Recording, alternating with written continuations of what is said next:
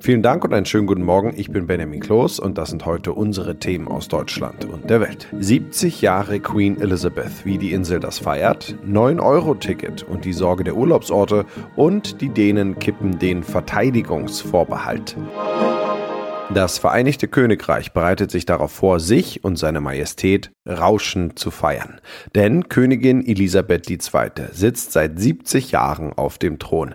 Ein solches Jubiläum ist einmalig. Philipp Detlefs berichtet aus London. Was passiert denn heute und in den nächsten drei Tagen bei euch? Ja, vier Tage lang wird gefeiert. Heute und morgen haben die Briten extra zwei Feiertage bekommen. Heute geht's los mit Trooping the Colour, der berühmten Militärparade zum Geburtstag der Queen. Und dann wird am Abend am Buckingham Palast ein Leuchtfeuer angezündet. Und nicht nur da, sondern an über 2000 Orten in Großbritannien. Großbritannien. Morgen dann ein Gottesdienst in der St. Paul's Cathedral und Samstagabend, da findet eines der Highlights statt. Direkt am Buckingham Palast steigt ein großes Konzert mit der Band Queen und Sänger Adam Lambert, mit Elton John, Alicia Keys, Rod Stewart, Duran Duran, Hans Zimmer und Eurovision-Überflieger Sam Ryder. Und zum Abschluss findet dann am Sonntag noch ein großer Festzug statt. Also es ist einiges los hier in London. Ja, zuletzt war die Queen ja nicht mehr gut zu Fuß und ist nicht immer zu allen öffentlichen Veranstaltungen erschienen. An welchen Events wird sie denn garantiert teilnehmen? Das ist tatsächlich die große Frage, die bislang keiner so genau beantworten kann.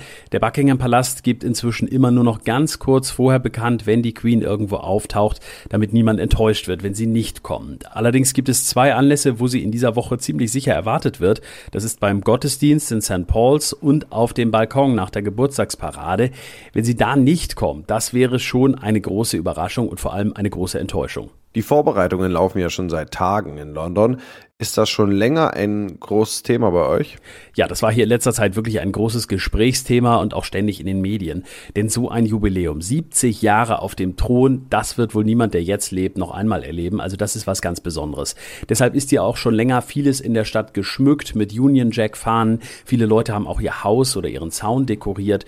Und der Pub bei mir nebenan, der hat gestern eine schöne Aktion gestartet. Das Pint, also etwa ein halber Liter Bier, wird dafür sechs Pence verkauft, umgerechnet sieben Cent. So viel hat das Bier nämlich gekostet, als die Queen vor 70 Jahren den Thron bestiegen hat. Nie war das Fahren im Nahverkehr so günstig wie jetzt. Millionen von Menschen haben das 9-Euro-Aktionsticket gekauft. Der Härtetest für Busse und Bahnen steht aber noch aus. Auch Ferien-Hotspots bereiten sich auf zusätzliche Gäste vor, so wie die Ferieninsel Sylt. Aber wird es wirklich einen Ansturm geben?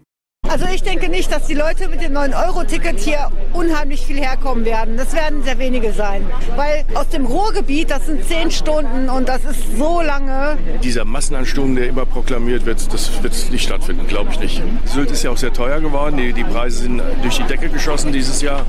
Und ich glaube, die Leute, die 9 Euro für ein Ticket ausgeben, die wollen ja auch sparen. Das können sie auf Sylt nicht machen. Hier ist so viel Strand und Wasser und das kann sich auch verlaufen. Wenn man Ruhe haben will, dann geht man ein Stückchen weiter am Strand entlang. Ich, ich finde es okay. Ich gönn's allen. Es ist schön hier. Eine gut 30 Jahre alte Sonderregelung wird bald der Vergangenheit angehören. Dänemark hat sich mit klarer Mehrheit für die Abschaffung seines Vorbehalts in EU-Verteidigungsfragen ausgesprochen. Das Ergebnis ist deutlicher als erwartet. Steffen Trumpf berichtet aus Kopenhagen. Dänemark will in Verteidigungsfragen angesichts des Ukraine-Kriegs näher an die EU heranrücken. Eine deutliche Mehrheit von rund 67 Prozent hat sich bei einer Volksabstimmung dafür ausgesprochen, dass sich ihr Land von seinem sogenannten EU-Verteidigungsvorbehalt verabschieden soll. Eine überwältigende Mehrheit, wie es Ministerpräsidentin Mette Fredriksen am Abend nannte. Das Votum bedeutet, dass Deutschlands nördlichster Nachbar künftig an der europäischen Sicherheits- und Verteidigungszusammenarbeit teilnehmen kann. In unserem Tipp des Tages geht es darum, wie man die freie Zeit zu Pfingsten nicht im Stau verbringt. Der Verkehrsclub ADAC erwartet zu Pfingsten eine ähnlich große Reiselust wie zu Vor-Corona-Zeiten und damit jede Menge Staus auf den Straßen. Autofahrer fast aller Bundesländer werden demnach unterwegs sein, sei es für ein längeres Wochenende oder eben für einen Urlaub. Tipps gibt es jetzt von Andreas Hölzel vom ADAC. Thema Sprit. Auf was soll ich da achten im Ausland? Ja, auch hier empfiehlt es sich, sich zu informieren, was kostet Sprit in den Nachbarländern. Die Länder Österreich, Italien, was ja traditionell teurer ist, äh, da kann man zurzeit auch gut tanken. In den Nachbarländern ist es ebenfalls so wie hier in Deutschland. Man sollte vermeiden, an den Autobahntankstellen zu tanken. Es ist dort auch, auch dort deutlich teurer, als wenn man abfährt und sich eine andere Tankstelle sucht. Das ist immer sinnvoller. Und einfach ein bisschen Information, das schadet auf keinen Fall. Wann tanke ich eigentlich am besten? Die Gedanken sollte man sich eigentlich schon jetzt machen, wenn man weiß, wann man losfährt. Wenn ich am Samstag fahre, dann ist es sinnvoll, nicht am Samstag früh zu tanken, weil das dann vielleicht viele machen, die dann gerade starten.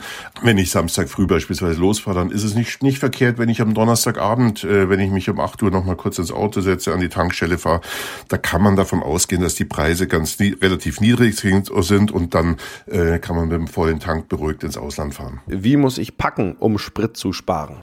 Ja, natürlich Gewicht äh, spielt eine große Rolle äh, für den Verbrauch, aber äh, das sagt sich so leicht, wenn man in Urlaub fährt, meinetwegen vierköpfige Familie, aber man sollte den Reifendruck auf jeden Fall kontrollieren, bisschen höher als angegeben.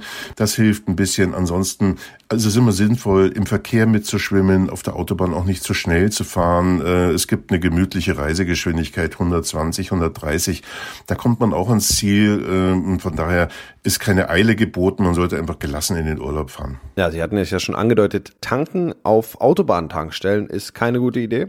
Über die Apps findet man das natürlich und normalerweise, es gibt auch äh, bei uns beim ADAC eine Liste Tanken neben der Autobahn. Wir haben sehr viele Tankstellen aufgelistet, die direkt neben der Autobahn liegen, wo man nur abfahren muss und wo man dann doch einfach schon mal um 20, 30 Cent billiger tankt. Also es lohnt sich auf jeden Fall. Man muss hier nicht diese überhöhten Preise zahlen.